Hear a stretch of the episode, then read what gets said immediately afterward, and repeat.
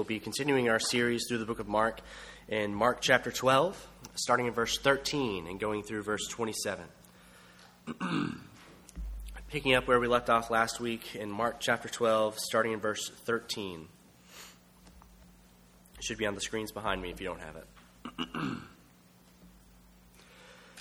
and they sent to him some of the Pharisees and some of the Herodians to trap him in his talk. And they came and said to him, Teacher, we know that you are true and do not care about anyone's opinion, for you are not swayed by appearances, but truly teach the way of God. Is it lawful to pay taxes to Caesar or not? Should we pay them or should we not? But, knowing their hypocrisy, he said to them, Why put me to the test? Bring me a denarius and let me look at it. And they brought one. And he said to them, Whose likeness and inscription is this? They said to him, Caesar's.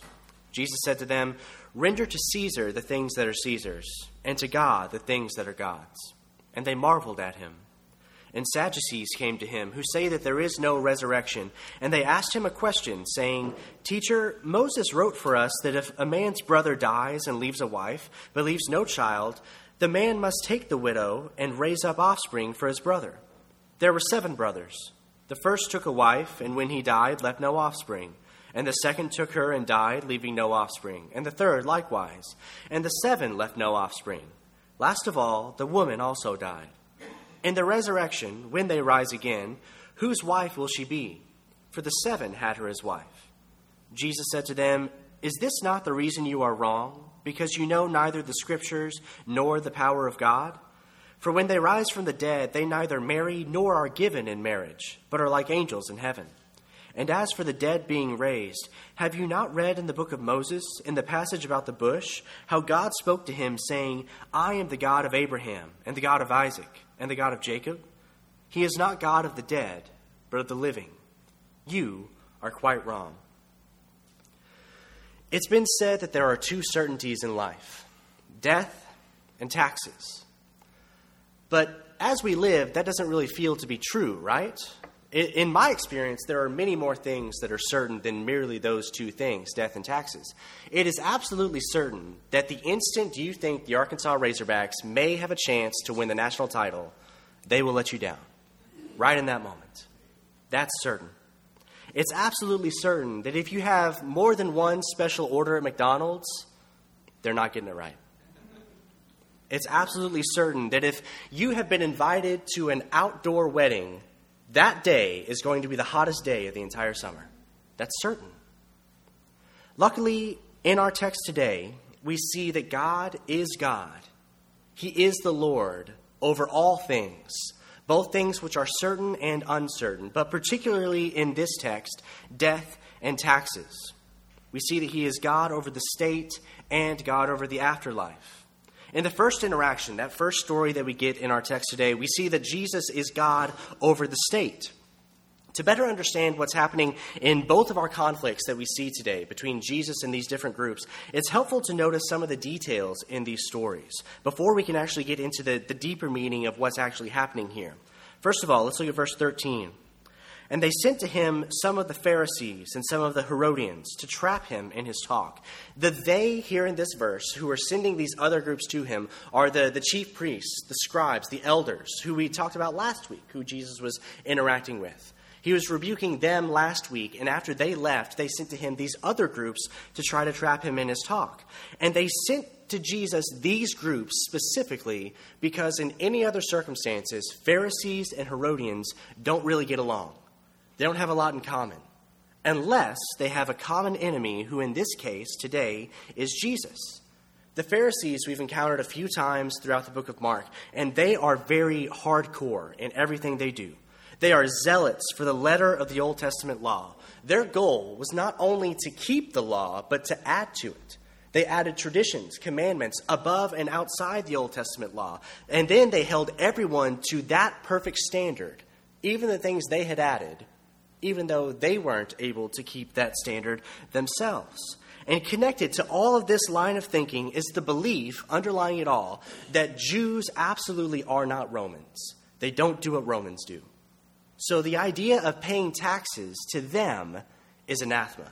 They would never think, yes, me as a Jew living under Roman rule, what I should be doing is paying taxes. Among the people hoping for an uprising and a return to prominence by the nation of Israel, the nation state of those people, when the Messiah came, the Pharisees would have been toward the top of that list.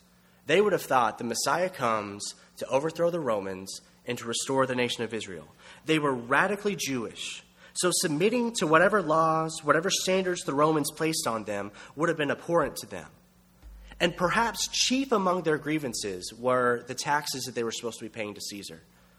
If they were around in this day today, they would be people with a 93 white Ford Bronco with two flags sticking out the back that say, Don't tread on me. They'd be posting all the time on Facebook about how taxation is theft. How dare they take our money? Their idea was no, the, the Roman government is corrupt, it's evil, and we're somehow supposed to pay for everything they do. They would never think that paying taxes to Caesar is what they're supposed to be doing. That's the Pharisees. But the other group that came to Jesus to trap him in his talk are the Herodians. They're on the opposite side of the spectrum from the Pharisees. Even their name shows what, what, what they think about the, the nation of Rome. They're Herodians. Herod was the governor that was set up by the Romans to rule over the Jews. So, by their name, they're like, Herod, he's pretty cool. I like him. I like these Romans. I like their rule. They are fans of the, of the Herodian dynasty that was set up by the Roman Caesar over this area which used to be the kingdom of Israel. So if you're a Herodian, you've got no problem with Roman rule. In fact, you kind of like it. You kind of prefer it. Paying taxes to Caesar would just make sense to you. He's on our side. He's doing good things. We should be giving him his money. In fact, we should be giving him even more money. Submitting to the state, to the government, that was first and foremost in their mind at almost every available possible, possible opportunity. So the idea of paying taxes just came natural to them. They said, We're citizens under his rule. Of course we pay taxes. If they were around today, the, the Pharisees would be calling them sheeple. They'd have an unflinching devotion to the ruling authority of the state. They would think the government, the executive officers of the government, the police officers of the government, everything that they do is absolutely correct in every instance. They'd have an unflinching devotion to who they are and what they say they are doing for the people. Neither of these groups map perfectly onto today, but we still really encounter groups that have some of these same ideas. So these two groups who absolutely don't agree with each other come to Jesus together to ask him a question. Verse 14. And they came and said to him, Teacher, we know that you are true and do not care about anyone's opinion, for you are not swayed by appearances, but truly teach the way of God. Is it lawful to pay taxes to Caesar or not? Should we pay them or should we not? Notice how they prefaced the question before they got there. They said, Teacher, you who only says that which, that which is true. You who wouldn't dare change your opinion depending on who you were talking to. You who would never possibly tell a lie. What do you think about this? It's like the, the mother when she uh, comes home and there's a broken vase and she goes to the kid that she knows didn't do it and says, Now, you love your mother, you would never lie to your mother, would you? Who broke my vase? They're setting him up. There's no way for him to get out of this. He has to give them an answer, and he has to give them an answer that he believes to be true because they're both looking for something specific in this instance. They're both looking for a specific answer that's going to make some kind of people angry, and they set it up as a binary question. They said, You've got two options here either we pay taxes to Caesar or we don't. What do you think, Jesus? And he's backed into a corner. If he says yes, that's not what the Pharisees or probably the crowd around him who are worshiping in the temple, that's not what they want to hear. They don't want to hear that paying taxes to Caesar is okay. Isn't this Jesus guy supposed to be the Messiah? Isn't he supposed to overthrow the Romans? Isn't he supposed to tell us that they no longer have any rule over us? Why would he ever tell us to be paying taxes to them? So if he says yes, the Pharisees and the crowds are very upset with him. They may even turn on him. But on the other side, if he says no, he has different problems on his hands. He says no, the Herodians, who think paying taxes to Caesar is a good thing, they're not going to like it. even worse than that, the Romans aren't going to like that. He starts going to the temple in the capital of the old kingdom and saying, Don't pay taxes, let's overthrow the government. Guess what? The government doesn't like that very much. So the Romans would have had a problem with him. The Romans would have had uh, the opportunity to even kill him in this instance. So his options aren't looking too great. He can't lie, he'll lose all credibility. He's also, you know, God. Lying isn't really an option for him. He can't say yes, the Pharisees will be angry. He can't say no, the Herodians will be angry. So, what's a God to do in this instance? Well, first of all, he recognizes what's happening here. Verse 15. But knowing their hypocrisy, he said to them, Why put me to the test? Bring me a denarius and let me look at it. He knows you guys don't care about my answer. You're not listening one way or the other. You're just looking for some group to be angry with me. They were sent to him specifically to trap him. He knows this is just a test. So he basically, in his answer, says, All right, bring me a quarter. Bring me some money. A denarius at that time was a Roman coin which would have been used to pay the Roman tax. What my Bible says in the, the footnote is that it's roughly a day's wage for a laborer. But when I read through my commentaries this week, they said that was roughly 18 cents, which doesn't sound like a day's wage to me. Uh, I, I, my one takeaway from that is uh, I don't really want to work for those commentators who thought that 18 cents and a day's wage are roughly the same thing. But he said, basically, bring me a quarter, bring me a penny. And when they bring it to him, which they already have on him, he makes his point with that quarter. Verse 16. And they brought one. And he said to them, Whose likeness and inscription is this? They said to him, Caesar's. Just like our money, a denarius at that point in time would have had a picture of the ruler on it. It was a picture of Caesar, a picture of his likeness. And it had an inscription Tiberius Caesar Augustus, son of the divine Augustus. It was identifying Caesar and reminding the reader whose coin this is. This is Caesar's coin, it's his money. Not only that, it's saying that Caesar is divine in some sense, that he is owed some kind of worship. Caesar made it, it belongs to him. So when he asks for it back from you, you better be lucky that he's letting you keep the rest of it, because all the money is his. His picture's on all of it. So then Jesus sums up his position, which let us, lets us know that he is God over the state. Verse 17 Jesus said to them, Render to Caesar the things that are Caesar's, and to God the things that are God's. And they marveled at him. They were marveling because he worked his way out of their riddle. They backed him into a corner, and somehow he found his way out. They asked him a yes or no question, which he answered with a question, which was eventually leading both groups to a place where neither were really that happy, but also neither really had a complaint to make. He Kobayashi Maru'd the no win scenario. Render to Caesar the things that are Caesar's, and to God the things that are God's. To the zealot, to the Pharisee, when they hear that, they hear submission. In that one phrase, he lays down a principle for how to live your life as a Christian under the state, in the world, as well as how to properly acknowledge God as the God over all of the state. The zealous Pharisee, hearing this, thinks submission. They think, okay, paying taxes is acceptable according to him. Now, they wouldn't have accepted that because they're Pharisees. They didn't like Jesus very much. But they hear that and they think, okay, Jesus is saying paying taxes is acceptable. You're using a denarius, it has his name, his picture on it. You can't be that upset when he asks for it back. We have to render to Caesar the things that are Caesar's. And I think for the Christian, what that tells us is we should have almost a reflexive submission to the governing authorities. That should be our default. We should be the best of citizens. We should submit in every area that we can to the governing authorities, doing all that we can to obey them as they have been given to us.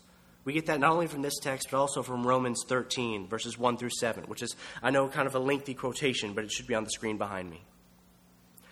Let every person be subject to the governing authorities, for there is no authority except from God, and those that exist have been instituted by God.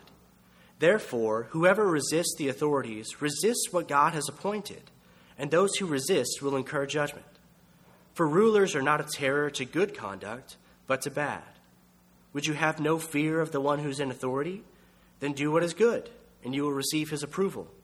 For he is God's servant for your good. But if you do wrong, be afraid.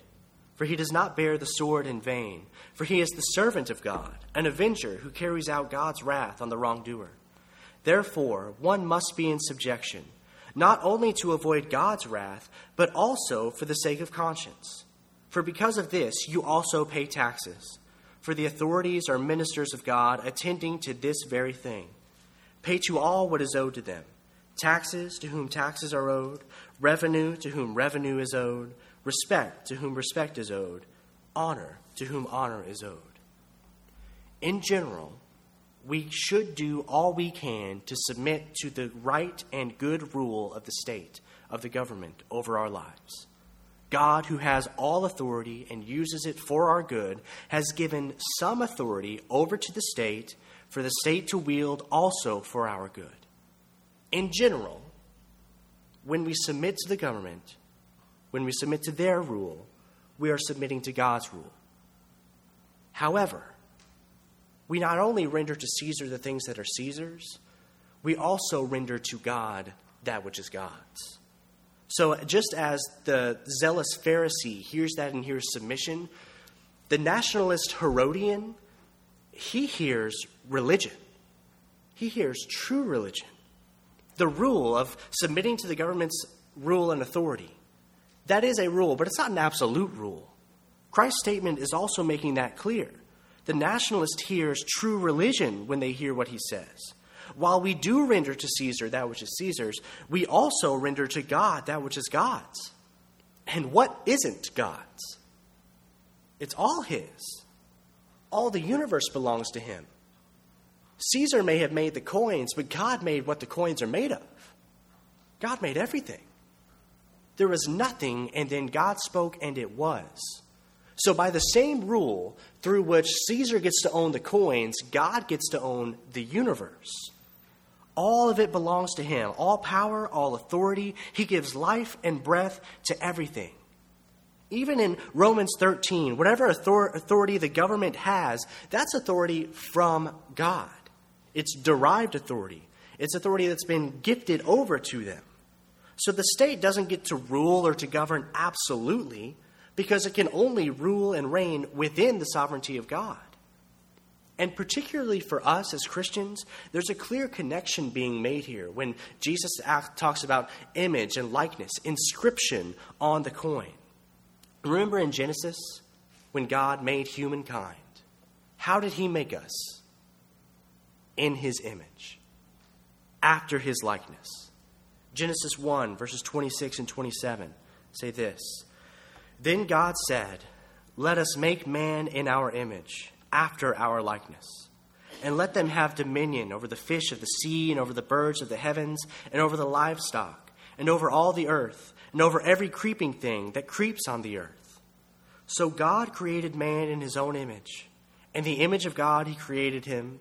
Male and female, he created them.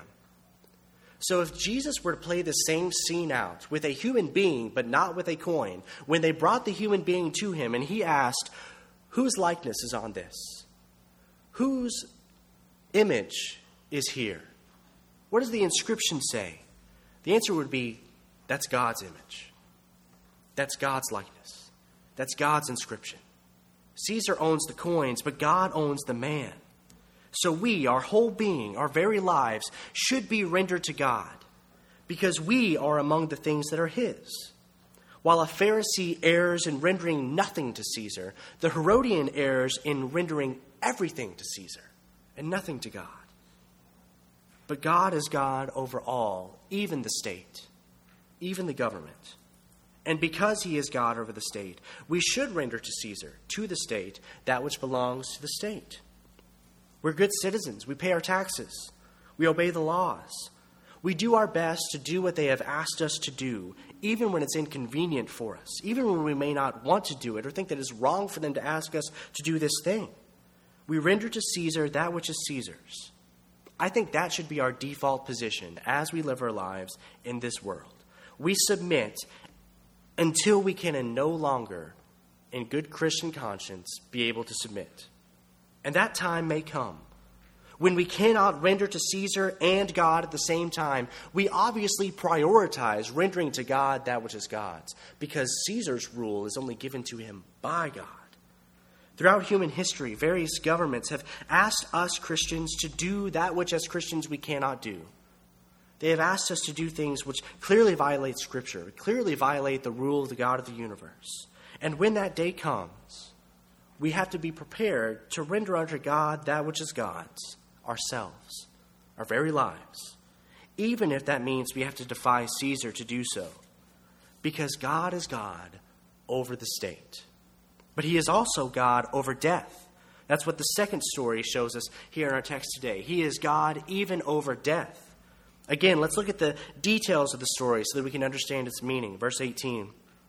And Sadducees came to him, who say that there is no resurrection. And they asked him a question, saying, So this time the text actually tells us the background. Before, we had to know who the Pharisees and the Herodians were. This one tells us what's important to know about the Sadducees. The Sadducees are questioning him, and their defining belief for the purposes of this story and this text is they say there is no resurrection. They only believe the first five books of the Bible are actually Scripture. They say that's it. That's all God gave us. The Torah, the first five books of the Old Testament law, that's God's Word. Everything else doesn't apply.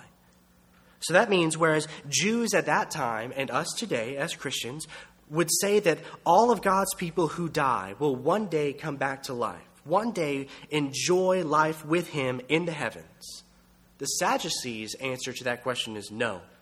This is it. This is all there is. You die and you're done.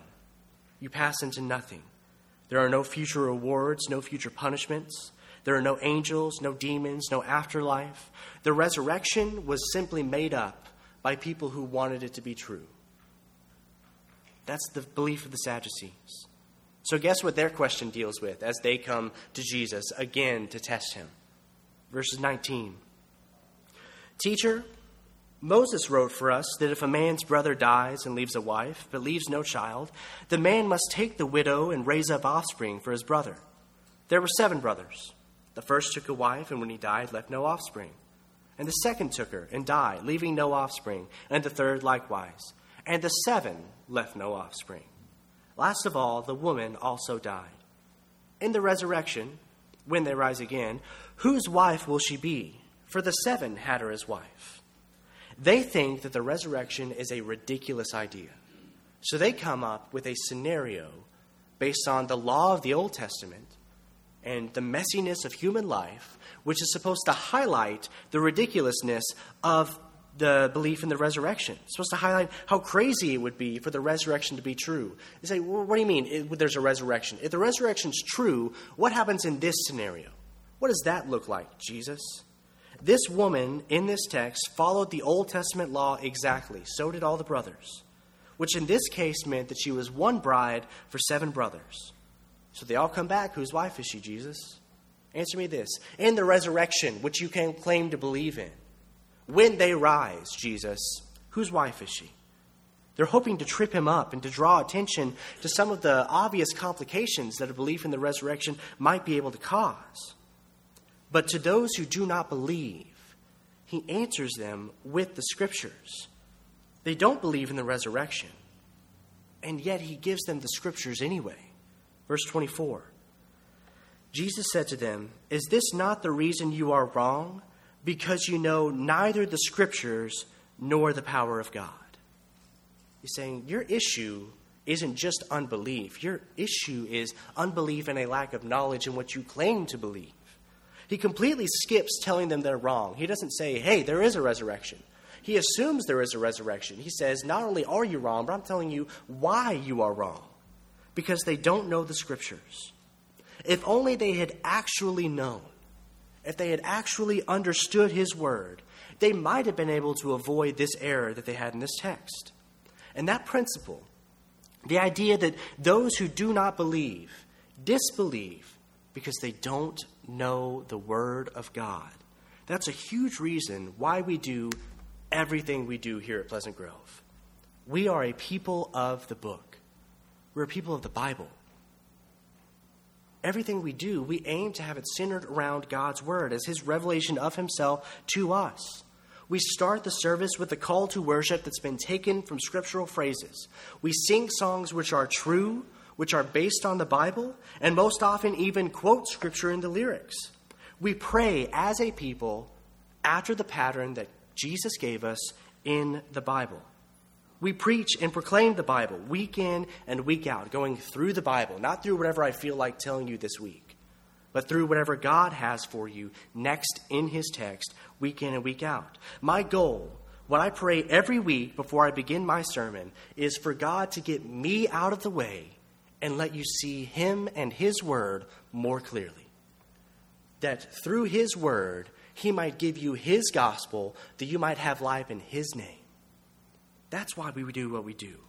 And when the service ends, we end it with a benediction, with the good words, which always come from the Word of God, from the Scriptures. We could do other things in our times together. Other things may be helpful. Other things may be more entertaining. Other things may be more enjoyable. But we do these things because we believe that the Scriptures are the key to causing those who do not believe to believe, and to equip those who do believe to believe even further, to walk even deeper in their faith. We do these things based on these words because God has decided to cause those who do not believe to come to faith by hearing, knowing, and believing in His gospel through His scriptures. So He answers those who don't believe with the scriptures but he also answers the dead with his power.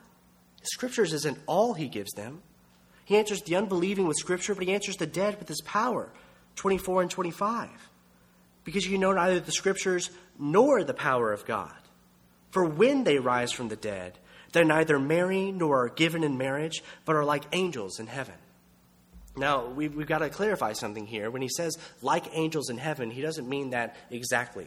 Doesn't mean that literally. When you die, you don't go to heaven and become an angel. But in this sense of neither marrying nor being given in marriage, that's how you are like the angels. Marriage doesn't exist in heaven. Angels do, glorified human beings do. They're two different groups. The angels are a created group, a created being. We don't become angels in the same way we don't become dogs or cats. And in some sense, you would much rather be a human being than an angel because Scripture tells us over and over that we know the things that angels long to look at. That in the new heavens and the new earth, the angels will, in some sense, be serving us even as they serve God. So, no, we don't become angels, but this text tells us that the resurrection is a true and sure hope that we can have as God's people. Jesus is assuming the resurrection here. For when they rise from the dead, they neither marry nor are given in marriage, but are like the angels in heaven. Our belief in the future resurrection is founded in the goodness and power of God to be able to raise the dead. We not only know the scriptures, but through them we are able to know his power. He has the power to raise the dead. And we know that because in the scriptures it tells us about Jesus being risen from the dead, him being raised when he comes to life, that is our sure hope and promise and securing of our future resurrection. We know that we will be raised because he has been raised. Not only did he raise himself, that's the very basis for our entire belief and hope, but he also, in some sense, has raised us already. We were dead in our trespasses and sins, and yet God saved us by grace through faith. He brought us to life.